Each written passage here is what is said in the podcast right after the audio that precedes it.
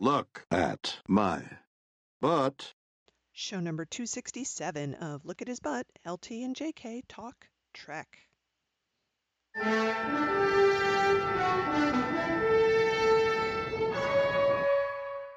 Well, listeners, here we are. It's December. It's the big countdown to the end of the year, and we hope you had a lovely Thanksgiving and that, um, well, we'll be talking more before the holiday season, but we hope that all your plans for the holidays are going well. Yes, and I bet you're thinking, oh, are the Buck Girls going to do their Christmas presents? And the answer is no, because I'm sitting here looking at Lena's. I keep meaning to send it. So we won't be doing that this show. Not this show, but another show. And the, the thing that I have for you, which is not an object, as I said to Yes. you email, is, is not going to be ready for another couple weeks, but I think you'll like it. I hope you will anyway. Okay. Yeah, it'll be good.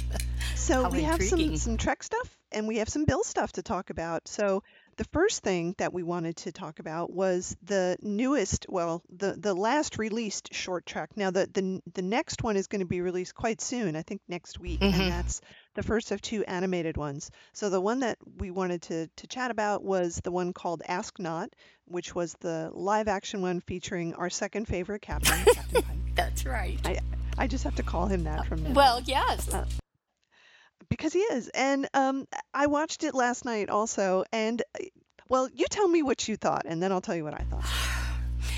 Okay, um halfway through the discussion with Pike and the woman whose name I don't remember, even though I just watched this, um, I went, This is a simulation. I don't know what tipped me to it, but something did. And then when it was over, I went, Yeah. now, is she someone who's a regular on the show? I don't remember. I don't think so. I don't think that we've seen her before. Um, maybe she will be. She's only a cadet, so I don't think she has been on the show before. Right, and he's she's only going to do a semester on the Enterprise. Yeah, yeah. So she's like a Wesley Crusher type, where she's just serving. Um, her name is Cadet Sidhu. so- Sidhu? Okay. Um, here's the other thing I wanted to ask you because it struck me immediately. When Pike and Sidhu step out of the transporter room and now they're in engineering, did that first shot of engineering from their POV um, remind you of anything? Uh, it looked like Galaxy Quest. Oh, okay. Because I instantly thought it looked like that um, big central open area of Brilliance of the Seas, the ship we were recently did, on. Sort of. it did. It kind of did. It was it was very cruise shippy. It was, and it was way too big. It was way, way too Oh, big for I the know. Enterprise. It- the Enterprise does not have big open spaces like that, so that was silly. Yeah. I- You know, I I felt like it was very meh. I I kind of immediately thought like, oh, Kobayashi Maru right at yes. the beginning, like you did. It just was so obvious that it wasn't a real thing hmm because she's a cadet and they're not going to put her in charge of something like whatever crucial thing she was in charge of that I Yeah. couldn't really tell what was happening there. So that just seemed ridiculous. So, you know, it was nice. I, I guess in a way it was like a parallel to the Spock thing. Like, oh, someone new coming on board the ship. What Yeah. is their experience like? Uh, so I get why they would want to do that. And it was nice to see, um, you know, a woman who's also not white do Mhm. this, which was nice. And also someone who has a relationship with another person. Uh, her, you know, they mentioned her husband Mhm. was serving on a different ship. So, you know, nice to see them building out a character a little bit. But do they really do that? Why would they do that? They have 400 people serving on the ship. I mean, do they do that for everybody who's potentially going to be there? Maybe it's a They test that is only given cadets like Kobayashi Maru. I guess, but how many cadets graduate every year? They can't possibly do that for each and every one. I don't know. Um, what was I going to ask you? I was going to ask Well- you something, and now I can't. Didn't. That's where my Oh, mind goes. okay. Whenever Also, they do these. Tholians. oh yeah, Tholians. Uh huh. I mean, when Kirk was in the Tholian web, wasn't that their first encounter with the Tholians? It certainly was. So was this supposed to take place later in time? Well, so- it couldn't because. Pike was Yeah. you know, made into Crazy Pike. But um, why didn't they just make up another Yeah. There was no reason it had to be Tholians. Yeah, yeah. It was that was fan service, right? Just to say a thing that people would recognize. But yeah, we recognize and we know it's wrong. yes, I agree. That's pretty you. poor fan service. Yeah, I, I just it wasn't. I don't know. It wasn't that good. I think they could have No, that was you, you were right. It was very meh. Yeah. Uh, You know, there it wasn't wrong and Mhm. it wasn't like it made me hate it or anything, but you know, after I got done watching it, I just kind of said, "Well, that certainly was 10 minutes." exactly. Yeah, I wasn't that thrilled with that. In fact, the only thing that was good about it was seeing Pike. Yeah, because he's always good. Then- Although I have to say, Go ahead. um, he needs a haircut. His bouffant is getting a little bit Elvisy there. Getting out of think he- hand, yeah. Getting out of hand, yeah. But you know, when it first started and they bring the guy in with the thing on his head, I'm going, okay, this is not something Starfleet does. No, never. They don't put bags on prisoners' heads. Although they did No. kind of explain that. But then when they said mutiny, I thought, now that's interesting because I knew it was Pike. We all knew it was Pike. but that's very interesting because for all the time Kirk disobeyed orders, he never mutinied. No, other people mutinied, right? Like, Yeah. Um, in, Turnabout Intruder, and um, there was another one uh, I can't remember where that was discussed among the crew, like what were they going to do? Oh, that's um, And- uh, that's um, that's Turnabout Intruder. Intruder. Right. I think it got mentioned in one other episode where they were considering it. Um, Oh, maybe it was well, yeah, wasn't it in um, the the uh, the the Spock Pon Farr one? Amok Time. Yeah, where where Spock was taking the ship to Vulcan. Oh yeah, yes, you're right. That I believe it was in that one also. So it it's been a thing, and it's it's very serious, right? And Yeah, the fact yeah. that they never showed it is, is um, you know, like it never actually happened. In Turnabout Intruder was where it actually got to that point where he's Right. Mm-hmm. trying them for for mutiny, and that's like the biggest thing that they can imagine happening. Yeah, It would be an interesting concept to explore, but not like that. not like that. Not like that short trip. No. So, you know, it just makes me kind of wonder the original short treks that they did were so good. Mm-hmm. And I felt like these were a lot lighter, you know, Mm-hmm. Yep. in, in some ways. So maybe lack of time or, or something. I don't know. It just didn't feel like they were doing as much with the format as they possibly could. Mm-hmm. So uh, I w- am very curious to see what the animated ones are like. I hope they're good. yeah. I hope they're fun and good and interesting and all of the things that they should be when they use this format. Yep. I agree.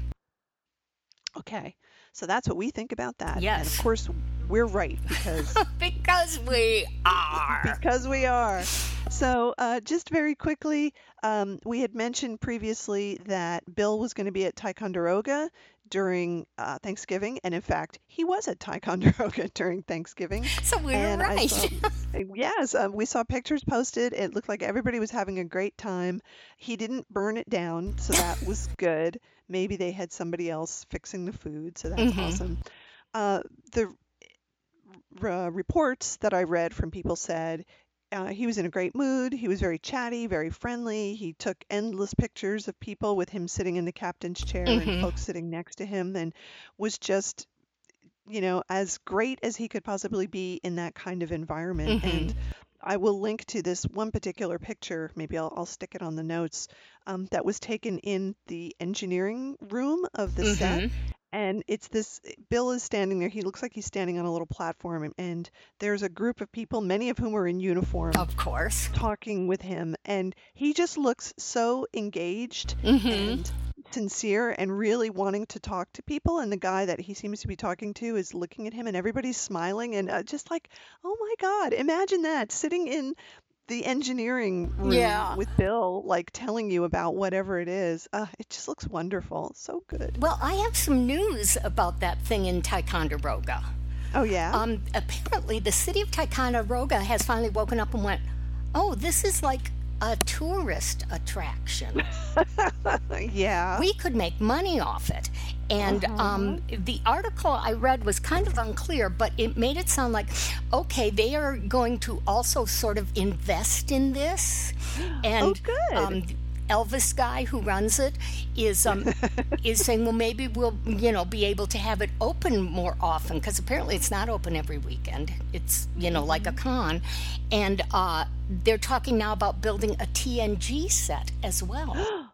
wow. Like next door, so you could just I, walk d- back I and don't know. Like I'm saying, it didn't give you a lot of information. Oh, interesting. Yeah. Huh.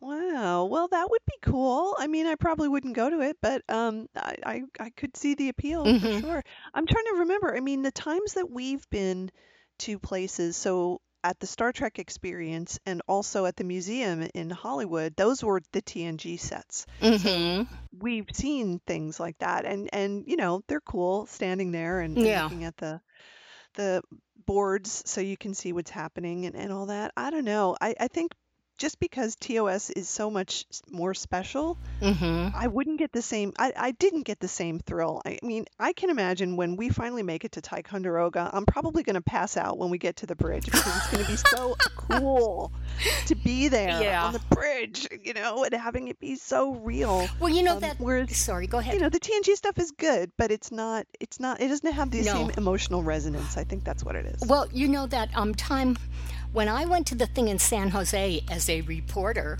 with my buddy Mike McGee, because you couldn't go, we Mm-hmm. got to do things that you didn't get to do on the regular tour, such as sit in the captain's seat on the TOS bridge and Mm-hmm. jump through the Guardian of Forever. and it really is a huge kick. Yeah. Yeah, it's just it's it's where you want to be, right? Like Mhm. a place that you've imagined yourself being and then suddenly you're Yep. there. Yep. And especially given the time and effort that they've put into making it this immersive experience with the sounds and the lights and all the rest of it, I think it would be just overwhelming in, in a way that the TNG sets just would not be. Right. You know, um, I was listening to the uh, Inglorious Treksperts podcast, and they actually had a really good episode about the Star Trek experience, which you should listen to, Oh. given that we went to it. Okay. And they described how they made it and um, the effects that they were using, and they really wanted it to be as immersive as possible. And I think they did a, a really good job. And I think for people who were really into TNG or for, for whom TNG was their first Trek experience, it probably meant more to them Oh, than it did to people like us. Yeah. You know, um, it was really cool to hear how the idea of this thing kind of changed over time and how the people who made it had a lot of free reign to make it into a real experience and not just a cheap thing where people Mhm. would walk through. Uh, I I don't remember whether we knew this or not, but remember in the beginning part when we walked through the museum pieces and there were a lot of costumes and props and things. Most of the costumes were real. Most of the props were made by fans. Wow. They actually, yeah, they they sort of put a call out to the fan community at the time Mhm. and said, "We need props. Does anybody have beautiful props that they could loan to us to do right. it?" So, Right. and they did, and so most of that stuff was not from the shows or screen used or anything, but yeah, just people who were interested in doing it. Well, you know, um, we've been to a, a few of those sort of things, and it seems to me at every one there were certain things that were replicas, not the actual costume or prop or set piece or whatever. Yep, I, I thought uh, the fact that fan it, they were fan made rather than replicas through the company, Uh-huh. know, like like Spares was the the twist on that. that Yeah, they actually yeah, that's let true. fans show off their handiwork.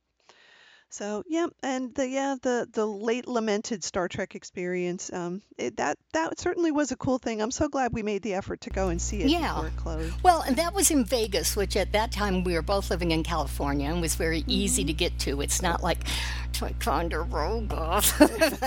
yeah, we didn't have to drive three hours to get there in the winter through Mm-hmm. Yeah, the snow. yeah. It was uh, walking distance from our hotel, as I remember. it. Yes. Yes. Oh, so anyway, uh, so yes. Uh, additionally, you should all go listen to that particular episode of Inglorious Treksperts. I love that show. It's it's super interesting. I interesting. keep meaning to listen to it, but you know, you know I'm just scatterbrained. there's so many things to do. Oh, before we move on, we should mention that this was um, a sad week for Trek fans because um, two different folks passed away. Yes. Dorothy Fontana, Yes. which was ama- you know, so sad. She did so much, and then Robert Walker Jr. Yes. And it was interesting to me that everything I saw about him said Star Trek's Robert Walker mm-hmm. Jr., you know, Charlie X. And I was going, okay, I'm a Trekkie, so that's what I know him from. But mm-hmm. I know he also did other things. I found it interesting, though, that that's how he was identified in headlines and mm-hmm. opening paragraphs. Yeah. Um, but, you know, I mean, eh, Dorothy, you know, was older. And uh, she did so much to shape Star Trek into the thing we love. You know, really, you can, you know, they say, well, she wrote these episodes, but there are so many wonderful episodes where if you you look at it, you you can see her hand in it. Mm-hmm. Absolutely. I, I was thinking about her position, and I feel like she was sort of almost a fanfic writer who got to shape Star Trek. She right? was. She she was absolutely a fan of the show, even though, you know, she worked on it. She wasn't a fan who got a job there. Right. She became a fan Yes. working on it, and and she very much supplied, I think, the fanfic writer's uh, point of view. Yes. So wanting to flesh out the backstory, wanting to spackle over things, wanting Mm-hmm. to explore these characters more, rather than just having every episode be kind of a plot driven here's the problem and the solution she Mm-hmm. wanted to delve into what was making these characters do the things that they do which to me is the essence of fan fiction right Oh, right, and it's it- all about the characters And it also made Star Trek fairly unique. First of all, certainly among the um, what passed for science fiction and television then, that mm-hmm. we wanted to know about the human beings and about the aliens and, like you said, their backstory, what makes them tick, but also among TV dramas even you know like i don't know lawyer shows medical shows whatever they are they they were almost always more about what happens than who it happens mm-hmm. to. Mm-hmm. Or who drives it Yeah, exactly. And and that was Star Trek, I think in in all of its incarnations at its best when we got to understand why the characters were doing the things that they yeah were doing. when it was about the people the characters Yep. Yep.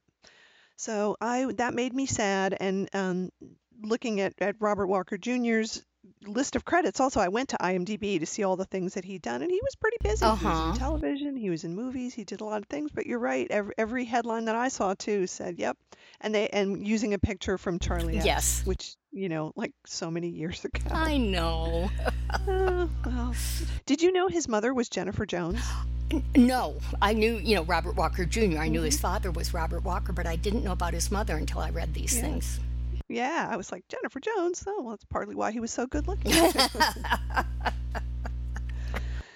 um, many people will not know who Jennifer Jones is. You Yeah. should go look her up. She was an actress, very beautiful. Anyway, um, so uh, speaking of knowing things about characters, we had a really good comment on the blog from uh, Sherry, our frequent correspondent. Yes, And it was about this conversation we were having about um, the things that people might not want to reveal about themselves that that make them a little bit different. So we had talked about Kirk not really saying a lot of stuff, but here are some things that she has to say.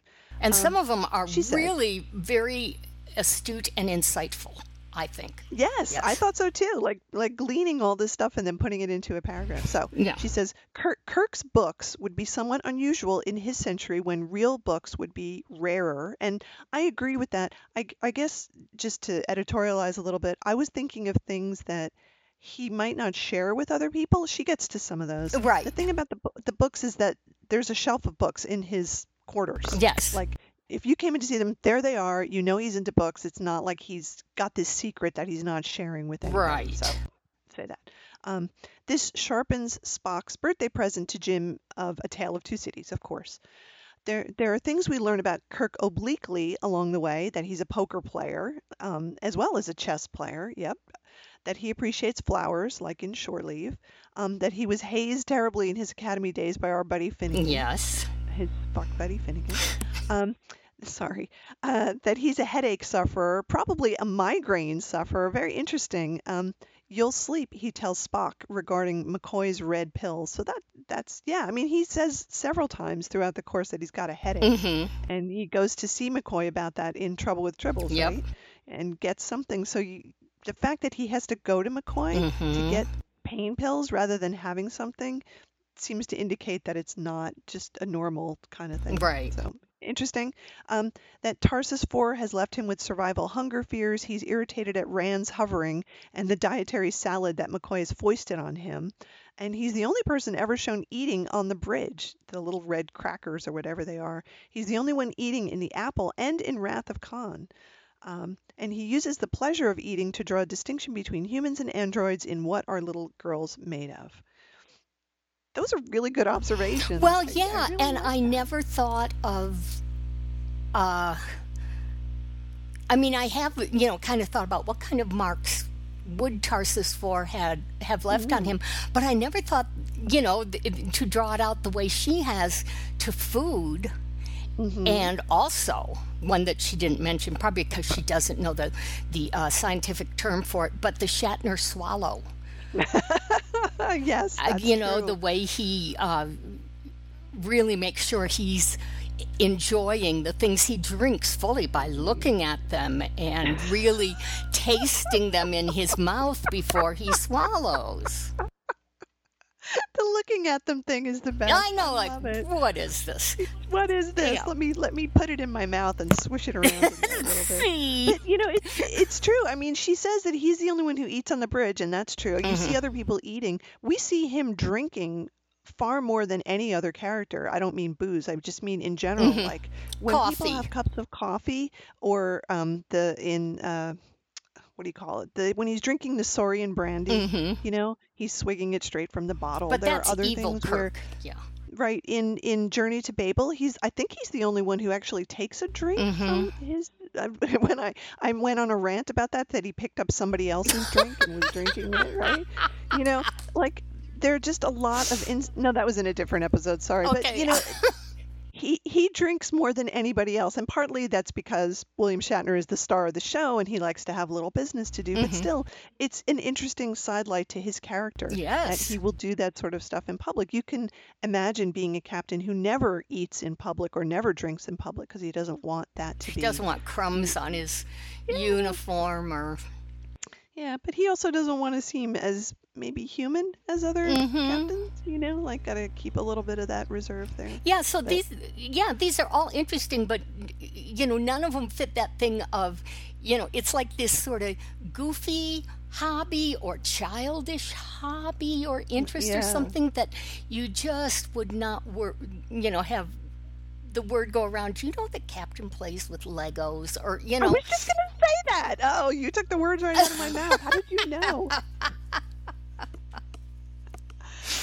Oh, yeah. So maybe that's it. Maybe he plays with Legos, and that'll just be the thing that that we do.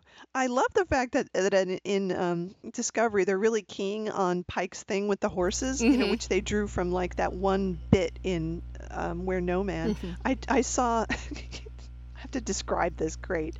Um, you know the meme where it's the picture of the guy who's turning around to sort of whistle at a woman while his girlfriend is standing next to him, Yes. making a really appalled face. Yes. Someone had done that, and they photoshopped um, Pike's face onto the guy, number one's face onto the girlfriend, making an appalled face, and with the pretty girl who's walking by, they photoshopped the face of a horse, which I thought was just hilariously funny. Okay, Very clever, very clever. He loved them horses. He loved yeah, I them horses. guess, I guess. So, uh, yeah, I mean, that would be, boy, would Bill get mad if you asked him that question? I bet he's thought about this. What? You know, somewhere, eh, this whole thing about, you know, what does Kirk like that he doesn't tell people about? I bet some of that is in those books that he wrote about Kirk, but I'm not going to read them to find out. Yeah. Maybe someone has. Hey, if you listeners have read those books and you can contribute something, I know they're not really canon, but um, if Bill has actually put that into any of his Mhm. books, let us know because I'd like to know what Bill thinks about this. Yeah, yeah. So, um, okay, I think we're kind of done with that part of it. Do you want to take a little break? Because boy, do we have some stuff to talk Uh, about. Yes, let's half. take a little break. Okay, we'll be right back. Space, the final frontier. These are the voyages of the Starship Enterprise. Its five year mission to explore strange new worlds, to seek out new life and new civilizations, to boldly go where no man has gone before. Listeners, we would love to hear from you. Send us email at lookathisbutt at gmail.com or look us up on Facebook and leave us a comment. Tell us your Trek news.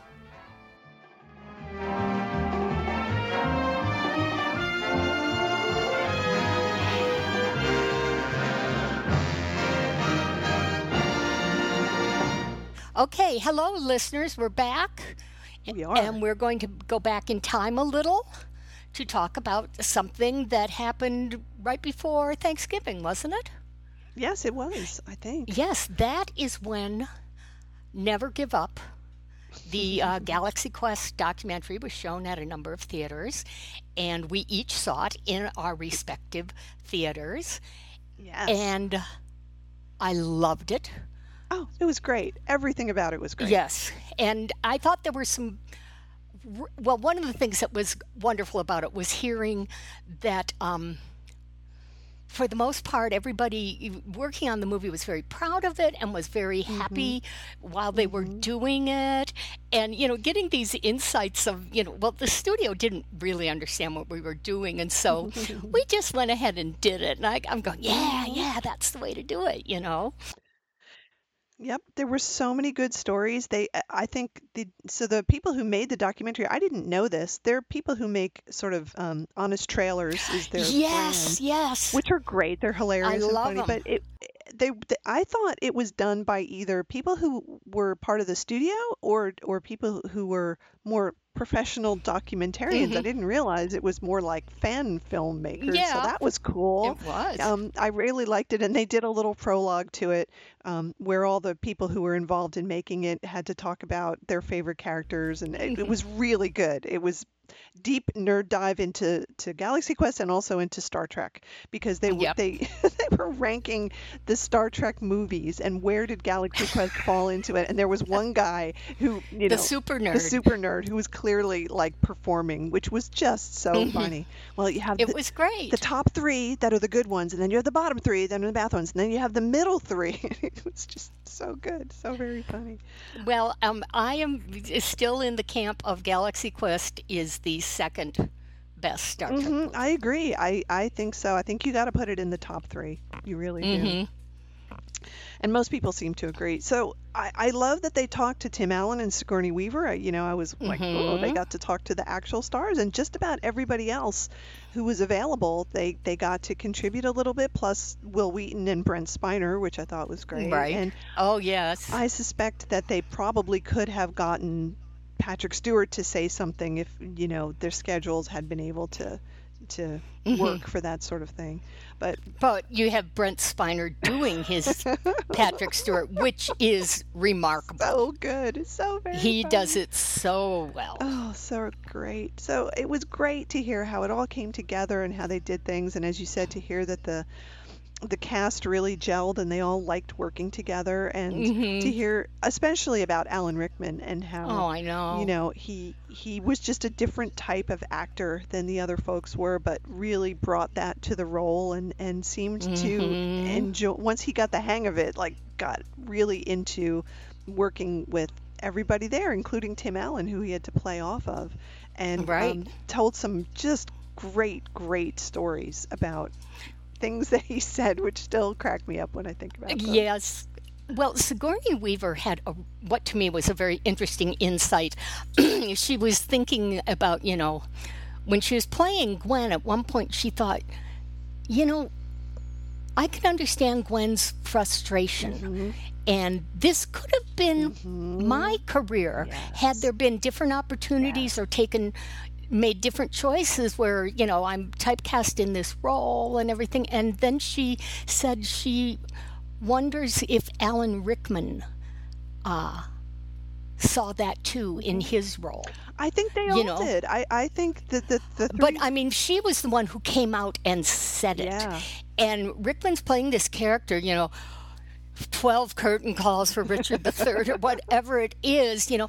And really, as a classically trained actor, he could he could have, you know, had that feeling of this could have been mm-hmm. what happened to me. I, you know, I, I feel like they must have because the the points of view they brought to each of those roles was just so mm-hmm. real, right?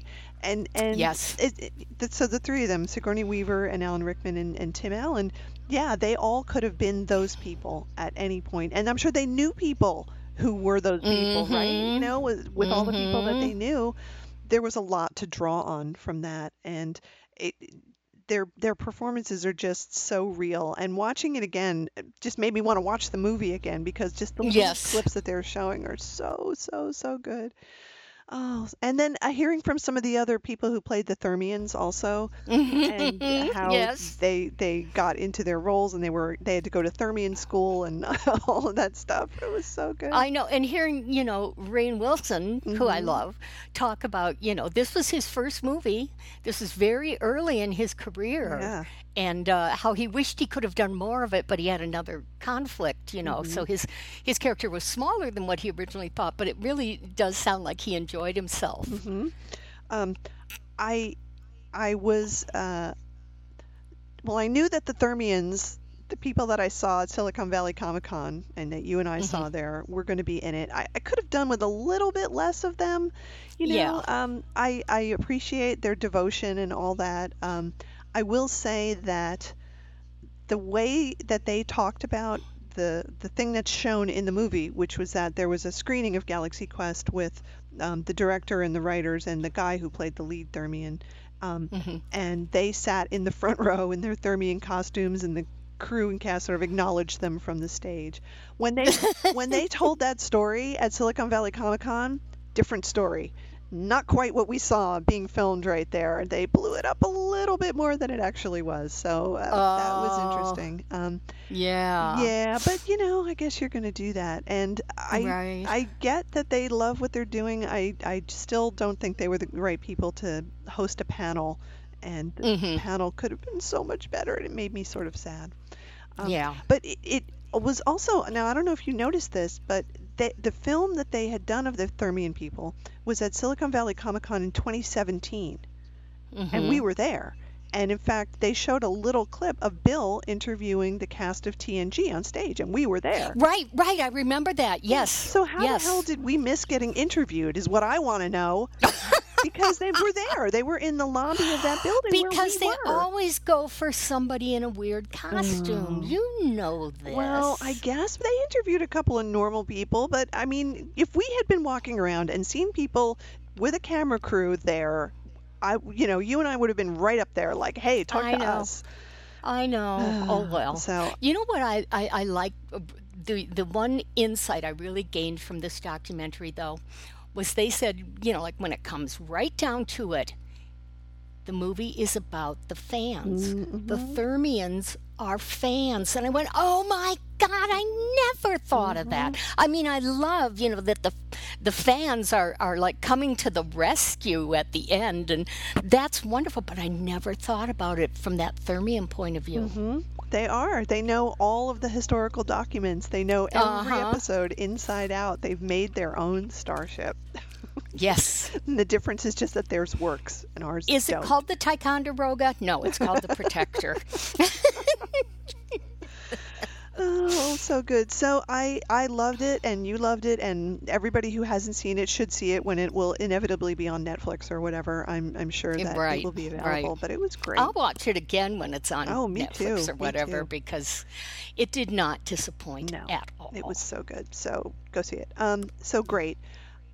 Next on the list is that um this was uh, where did you see this because you brought it up um i don't think i saw it just yesterday in my like news aggregator, okay. and of course one of the things I have it set to is Star Trek and Shatner, mm-hmm. and this came up. Yeah. So there's going to be a new biography of William Shatner, yet another biography not written by him, um, mm-hmm. written by a guy named Michael Seth Starr, and it's being published by Applause Books, which I know is an imprint. It's sort of a like an airport books imprint. oh, know? okay. You know, it, it's not like like Macmillan or um, HarperCollins mm-hmm. or something. So here's what it says. Um, this is from Amazon, so I'm, I'm going to read it. And by the way, this book is published on December 16th.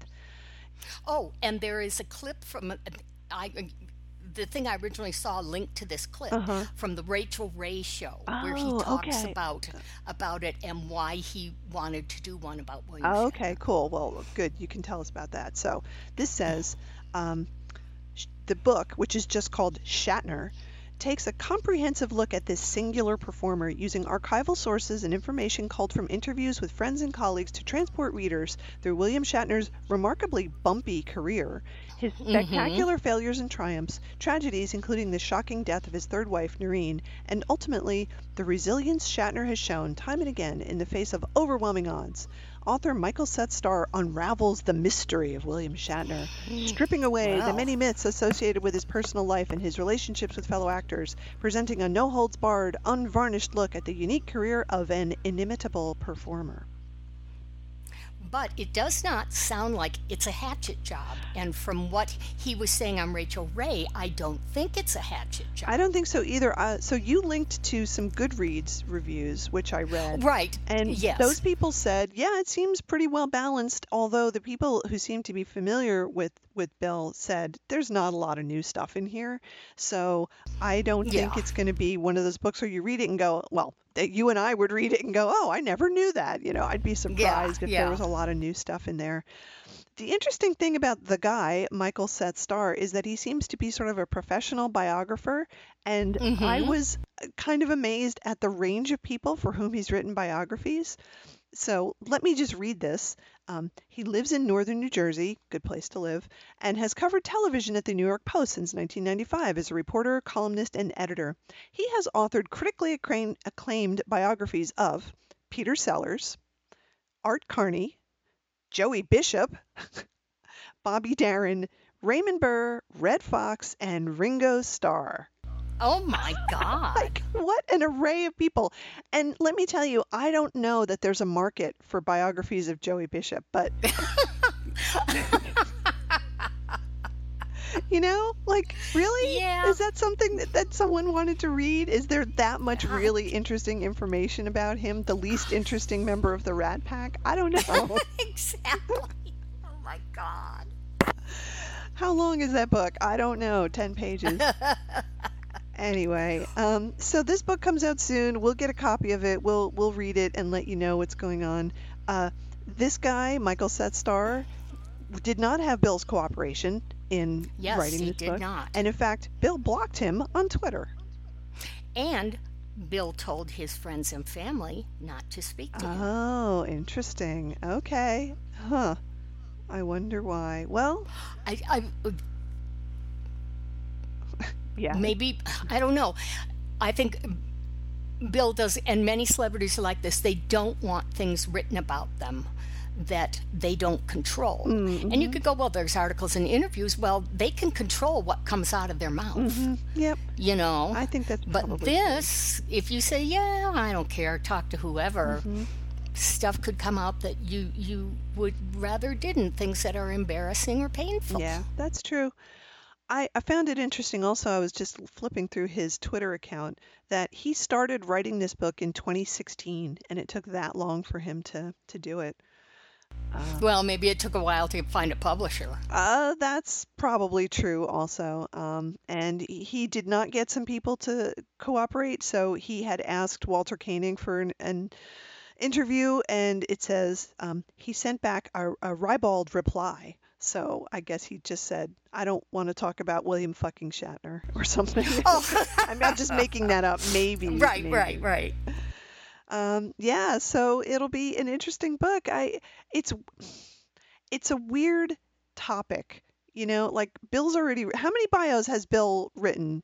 Four or I- five. do we need another one? I don't know. I don't know. Oh. I don't know. Oh, here it is. Here, let me read this because this is great. So this was an article in um, something called Page Six, and it says, Oh yes, yes. I didn't even read this. There's no love Oh, lost. that's where I yeah I read that. Between. Walter Koenig and William Shatner, co-stars co-stars of the original Star Trek TV series. Post TV editor Michael Starr, who's writing an unauthorized biography of Shatner for Applause Books, asked Koenig for an interview. "Quote: Unless you have several photos in your book showing Mr. Shatner having sex with a horse, I must politely decline." Koenig replied. okay. sure. Oh, all right, that's fine. And yet he still shows up for things where he gets invited and Bill gets invited. Uh, Do they just not talk to each other? Is that what happened? Probably not. Oh, Probably not. How weird. Okay. So anyway, uh, we have one more thing to discuss, which is extremely important. Really important. I wish we had, you know, like a, a band or a fanfare or something, but we don't. We don't have any of that. We don't. So this is an article that appeared at medium.com and it's written by a woman whose name is Dr. Harrison Solow and her last name indicates that she was in fact married to Herb Solow, who is one of the original Mhm. producers of Star Trek. Uh, she's a writer. She's done lots of things. She is, in fact, a doctor. I think she's a physicist. And I don't know why she wrote this. It was published on August 22nd, but man, it's a doozy. Um, I wasn't expecting this when I started reading it. Uh, well, apparently, from what I gleaned from that, or maybe something else I read, some people online were um, saying this. Her experience should have been a Me Too moment, and why wasn't she suing Bill or, or slamming her for handling it the way she did? Something like that. Interesting. Okay. So, um, so she wanted, you know, her story to be out there. This is what actually happened. This is what I felt, Mm-hmm. and that that's all there is to it. So go ahead. Well, so the story is she was with um, a bunch of the Trek actors at the Smithsonian Air and Space Museum at the opening of a Star Trek exhibit. And there's a picture, and there's George and Mhm. Walter and Leonard and Nichelle and Bill and DeForest and um, Jimmy Doohan. So they're all standing. there. And she she was not married to Herb at the She time. was not. I think she said it was before she'd even met him. And so Yeah. I wasn't quite clear as to why she was there. Um, it, it doesn't really say, but she said, I was there as a guest, as an author, and she helped with the exhibit. So Mm-hmm. um, she hadn't, you know, been there. So um, basically, not to read this whole thing, but everybody should totally read this whole thing Oh yes. Oh yes. is that Bill was hitting on her, and uh, she said no, and um, he was like, "Are you sure?" And she said, "Yeah." And he said, "Okay, well, look, if you change your mind, you can come on over to my hotel room." And um, she's like, "Nah, that's okay." and it was a really um, interesting example of the way Bill hits on women, I thought. And I Yes. think after reading what she had to say and her answers to the questions, there's a lot of really good um, question comments at the the thing, um, the bottom of the article. I wouldn't consider that sexual harassment. You know, I I don't know how she felt about that, but she certainly didn't seem to feel that it was inappropriate in any way. Right, and that from something else I read, that is why she put this story out there, because she did not think Mm-hmm. it was inappropriate, and I don't either. I don't think so either. You know. Um, so she said, um, someone in the comments says, it's only sexual harassment, in my opinion, if he had pressed the matter or invited you to his hotel or otherwise made you uncomfortable. And she says, he did invite me later in the evening. I don't consider that harassment either. And the commenter says, why not? And she says, because it was preceded by hours of conversation, laughter, and fun, both within the group and fri- privately between the two of us, in which I would not have engaged had I been displeased. He's not stupid. It was a natural request. I said I wasn't able to accept due to prior engagements. He expressed regret politely, gave me his room number in case my plans changed, and we remained perfectly in sync for the rest of the evening. I was both moved and charmed by him. I was never uncomfortable. I thought he was lovely that evening, intelligent, funny, magnetic, luminous really, with a smile like sunrise. And something else, a quality that is stronger in memory than all the others. I found him touching. Even now, thinking of that night, something poignant arises. It wasn't that he was just that he was physically rather splendid. It was that he was someone internally. Someone meaning a soul, not a celebrity. Half the people I know are celebrities. More than half um, at that time. It's not a thing. There was a complex and compelling person inhabiting that body. I would like to have get to know him better, person to person, but slowly, as I came to so beautifully and deeply know Leonard over the years. It was just the combination of my background, Majel, and Bob and Jackie Justman, who suddenly turned into hovering parental units trying to keep us apart all evening, that changed the course of that particular history. Hmm. Yep. So I, I wonder what that was all about. Like, Yeah. you know, they were, um, I don't know, trying to protect her, but she was still like a grown person. Like, yeah, and she sounds like she was perfectly capable of, you know, handling whatever. Yeah, that- exactly. you know, there was there was there wasn't any like aggression No. on his part or any hint of of force or him destroying her career if she didn't come to his room or something. No. Um, and you know, he just was like, "Do you wanna?" And she said no, and he said, "You sure?" And she said no, and that was it, right? sure, I loved that. yeah. But um, that that was that. So very interesting. Now the thing that I was trying to find out because um, I'm really curious about the timing on this is when did this actually happen? So um, I think I had tracked it down that this was in the 90s, and The nineties? I, well, hold on a second. Now I got to look it up. Um, Air and can't be Space right. Museum, because what I really wanted to know was, was this when he was still married to Marcy? And I think the answer is yes, it was. So, God, that sounds to me like sorry. now didn't that like visit to the Air and Space Museum? Didn't that like precede the first movie? Well, it may have, but that's not what this was. This was just a new exhibit that they had put up there. Um, so Oh. yeah, it, they'd originally donated it a long time ago, but they had this special event that happened. Um, oh. and the, the crew was there. If you look at the pictures, because like I said, there's a picture of them all, and if you look at it, it very much seems like Bill um, post Hooker. You know, it, so Uh-huh. it's it's later for sure. She doesn't Wow. give what the year was for it, but it's it's clearly uh, a later time, and huh. so it's got to be while he was still married to Marcy. It was before they got divorced. It was before I looked it up too when she married Herb Solow. So it was before that. So, you know, she doesn't say that it was because he was married, and um, he, you know, she does say at the beginning it was before um, Bill was married to his current spouse. Which, of course, I mean, Right, there was another one in between there. so, um, yeah, very interesting. Um, Mhm. You know, so maybe that was one of the reasons that they got divorced. I mean, he was so at the time, right? I mean, we know that he was um, banging that Brazilian woman who sued him for Mhm. alimony. So there was that, and I guess he was just, you know, doing what he was doing and Mhm. Talking to other women at the same time when there was an opportunity available. Yeah, yeah. I am not passing judgment on any of this. Uh, I'm just saying uh, it, it, it was interesting to me that she did not give more specific dates and times for this kind of thing, but it's easy enough to look up if you just go online. Well, the thing is, she isn't writing the article to, or writing whatever she wrote, was it on Twitter or whatever, Mm-hmm. to like inform us. She's writing to clarify what actually happened to people who already thought they knew about it. Yeah. So they probably already know the dates That's and the true. circumstances. And she was really just saying, look, here's what actually happened between me and Bill. Mm-hmm. Yep, I think that's right. She posted this in the Star Trek group that I'm a member of on Facebook, and she's on Facebook, so she Mhm. communicates with people. And she that's where I found this was in that Facebook group. She posted a link to it and just said, um, "Hey, I've written this article. If if you want to know what really happened, go read it." And I was like. Because the article is titled "An Evening with William Shatner," so I could not click that Yes. button fast enough to get over there. Really? What it like, what is she saying? I want to know what this is about.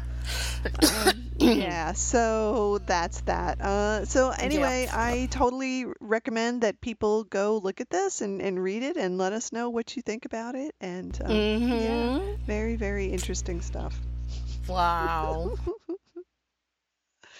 And that's how Bill hits on women, apparently, Well, or did at that time. did at that time, yeah. I love all those things that she has to say about him, though. I, I Mhm. love that she said, you know, he was he was um, you know, physically really there and present and and splendid is the word that she used. I love that. Yes, word. Splendid. physically splendid, and that he was intelligent and funny and magnetic and with a smile like sunrise. I mean, that's Bill when he's on, right? We've Yes. seen little bits of that. I was thinking, of course, of the out to lunch segment when he was doing all of those things, and uh, yeah, just turning on the charm 100%, which he can do just like that when he needs Oh, to yeah, yeah. and the thing is, to to do that, that takes a lot of confidence. Oh yeah. So how does that fit into everything he says about his teenage and his years at Stratford and everything where, you know, he was shy, he had no friends, he you know, it sounds like he he didn't he didn't have confidence from everything he mm-hmm. says. Acting. Well, I guess. I don't know. I mean, maybe it's for him the difference between being William Shatner when he's at home and being William Shatner when he's in public. And it, he's a different Mhm. person. He just turns into that other person, and he enjoys well being that yeah I. I know there's the the the the interview persona and the the convention persona and that sort of thing and the actor persona but i'm saying if you're flirting with someone you're not necessarily playing a role and i really don't think he's playing a role with every woman he flirts oh, with Oh no, no. but I'm saying, where did the confidence come from if he wasn't always fairly confident around females? I don't know. I I don't know. I mean, it, it through experience and just through uh enjoying it. I I that's the thing is is like as opposed to you know horrible pickup artists who have all these tips Mhm. like how to how to pick up women and negging them and all that other shit that they Mhm. do. When Bill is doing that because he's being social or trying to impress a woman or whatever, it's because he really likes it and he really likes to be that way with people, right? Like Mhm. he enjoys it. He's not doing it just to get a result. He's doing it because he really enjoys being in that moment and being that guy Mhm. that puts out all this charm and gets all this positive response from other people. So it's a real ego boost for him to be that Yeah. way and, and get the result. Yeah. So it, And maybe once, you know, he started, I don't know, getting some acting jobs and seeing people were interested in him as an actor, mhm, that he was able to, I don't know, open up more mhm. I'm sure. and and yeah. and see maybe you know the first couple times it worked he was like wow yeah, yeah, exactly. i don't know yeah, like I can do this and it's cool and people like it and oh, by the way, it's actually really fun to do this Yes, for yes. a period of time and and I like it and it Mhm. makes me feel good. So then he just did it. yeah Mm. It's great. So that was a unexpected bonus from that particular article. yeah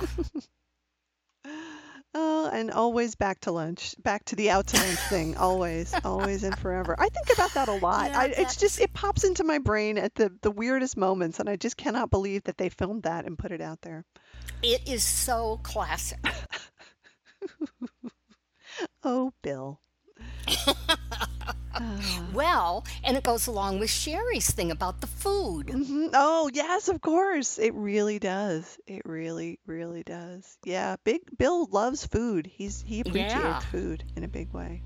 mm-hmm Okay, we should probably wrap this up now. Um, okay I know we've been talking about Bill for the last 20 minutes, and I know we could for another three hours, but you know, yes yes yes all, all good things. So, um, thanks for listening, everybody. Please let us know what you think about all the things that we've been discussing. If you saw the Galaxy Quest um, documentary, let us know what you think about it. Um, go read this article and let us know what you think about that as well.